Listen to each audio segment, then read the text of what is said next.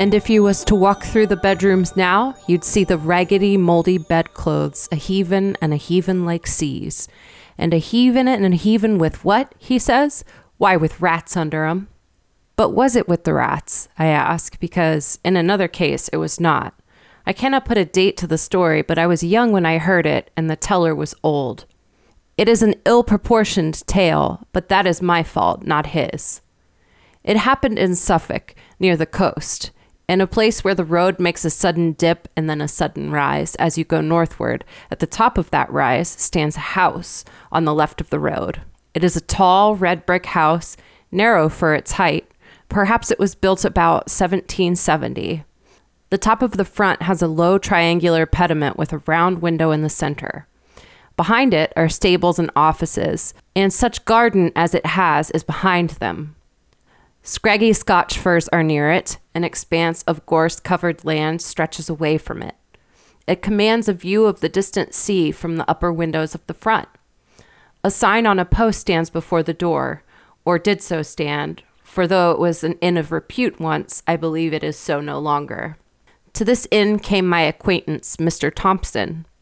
When he was a young man, on a fine spring day, coming from the University of Cambridge, and desirous of solitude in tolerable quarters and time for reading.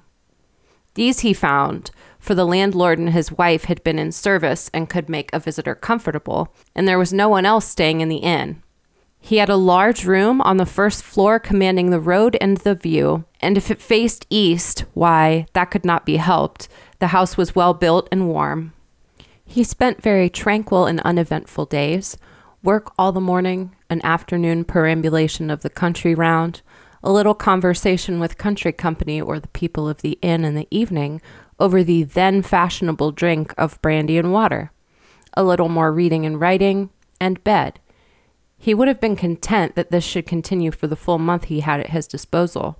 So well was his work progressing, and so fine was the April of that year, which I have reason to believe was that which Orlando Whistlecraft chronicles in his weather record as the charming year.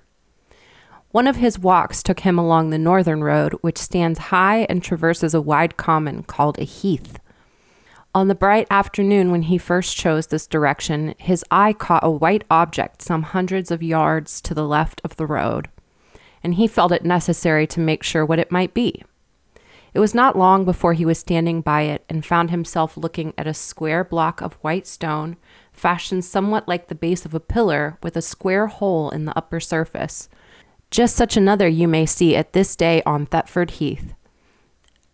After taking stock of it, he contemplated for a few minutes the view, which offered a church tower or two, some red roofs of cottages and windows winking in the sun, and the expanse of sea, also with an occasional wink and gleam upon it, and so pursued his way. In the desultory evening talk in the bar, he asked why the white stone was there on the common. An old fashioned thing that is, said the landlord, Mr. Betts.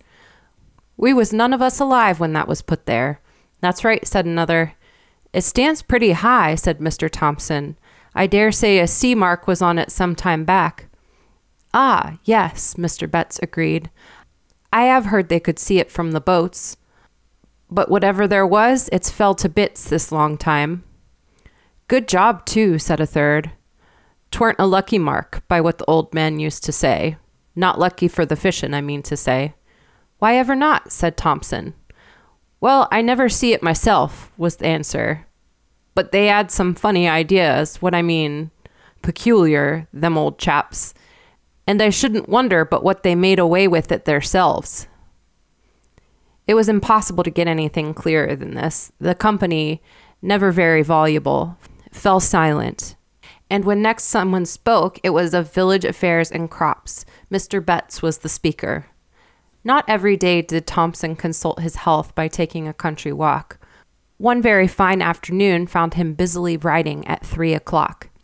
Then he stretched himself and rose, and walked out of his room into the passage. Facing him was another room, then the stairhead, then two more rooms, one looking out to the back, the other to the south. At the south end of the passage was a window to which he went, considering with himself that it was rather a shame to waste such a fine afternoon. However, work was paramount just at the moment. He thought he would just take five minutes off and go back to it. And those five minutes he would employ, the Bettses could not possibly object, to looking at the other rooms in the passage, which he had never seen. Nobody at all, it seemed, was indoors.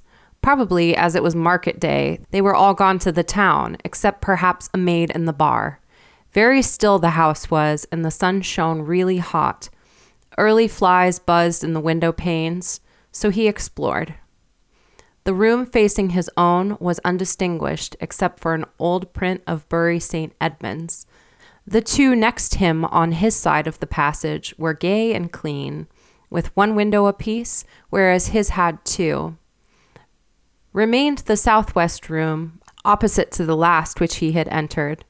This was locked, but Thompson was in the mood of quite indefensible curiosity, and feeling confident that there could be no damaging secrets in a place so easily got at, he proceeded to fetch the key of his own room, and when that did not answer, to collect the keys of the other three. One of them fitted, and he opened the door. The room had two windows looking south and west, so it was as bright and the sun as hot upon it as could be. Here there was no carpet, but bare boards, no pictures, no washing stand, only a bed in the farther corner, an iron bed, with mattress and bolster, covered with a bluish check counterpane. As featureless a room as you can well imagine, and yet there was something that made Thompson close the door very quickly and yet quietly behind him and lean against the window sill in the passage, actually quivering all over. It was this that under the counterpane someone lay, and not only lay, but stirred. That it was someone and not something was certain, because the shape of the head was unmistakable on the bolster, and yet it was all covered, and no one lies with covered head but a dead person. And this was not dead, not truly dead, for it heaved and shivered. If he had seen these things in dusk or by the light of a flickering candle, Thompson would have comforted himself and talked of fancy. On this bright day, that was impossible. What was to be done? First, lock the door at all costs. Very gingerly he approached it, and bending down, listened, holding his breath. Perhaps there might be a sound of heavy breathing and a prosaic explanation. There was absolute silence. But as, with a rather tremulous hand, he put the key into its hole and turned it, it rattled. And on the instant, a stumbling, padding tread was heard coming toward the door. Thompson fled like a rabbit to his room and locked himself in. Futile enough, he knew it was. Would doors and locks be any obstacle to what he suspected? But it was all he could think of at the moment. And in fact, nothing happened. Only there was a time of acute suspense, followed by a misery of doubt as to what to do. The impulse, of course, was to slip away as soon as possible from a house which contained such an inmate. But only a day before, he had said he should be staying for at least a week more. And how, if he changed plans, could he avoid suspicion of having pried into places where he certainly had no business? Moreover, Either the Bettses knew all about the inmate and yet did not leave the house, or knew nothing, which equally meant there was nothing to be afraid of, or knew just enough to make them shut up the room, but not enough to weigh on their spirits. In any of these cases, it seemed that not much was to be feared, and certainly so far as he had had no sort of ugly experience. On the whole, the line of least resistance was to stay. Well, he stayed out his week. Nothing took him past that door, and often as he would pause in a quiet hour of the day or night in the passage and listen, and listen, no sound whatever issued from that direction.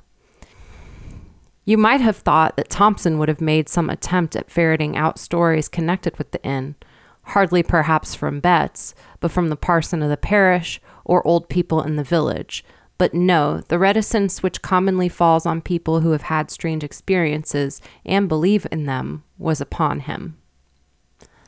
Nevertheless, as the end of his stay drew near, his yearning after some kind of explanation grew more and more acute.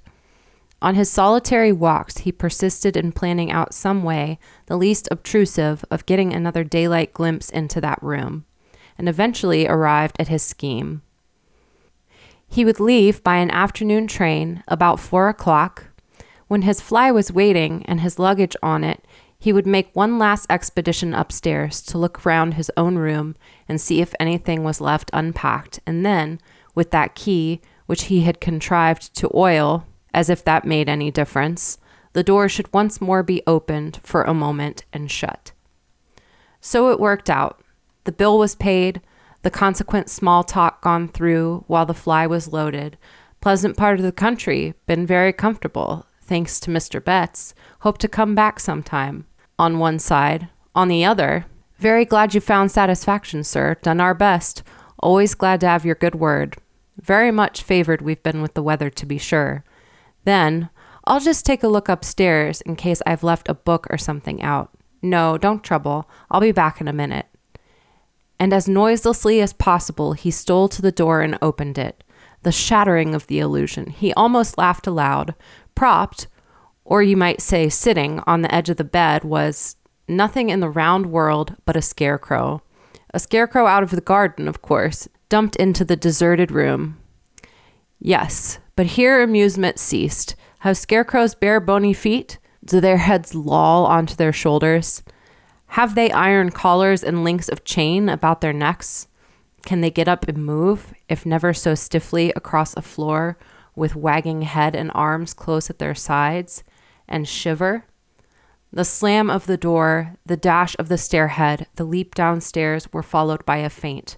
Awakening, Thomas saw Betts standing over him with the brandy bottle and a very reproachful face.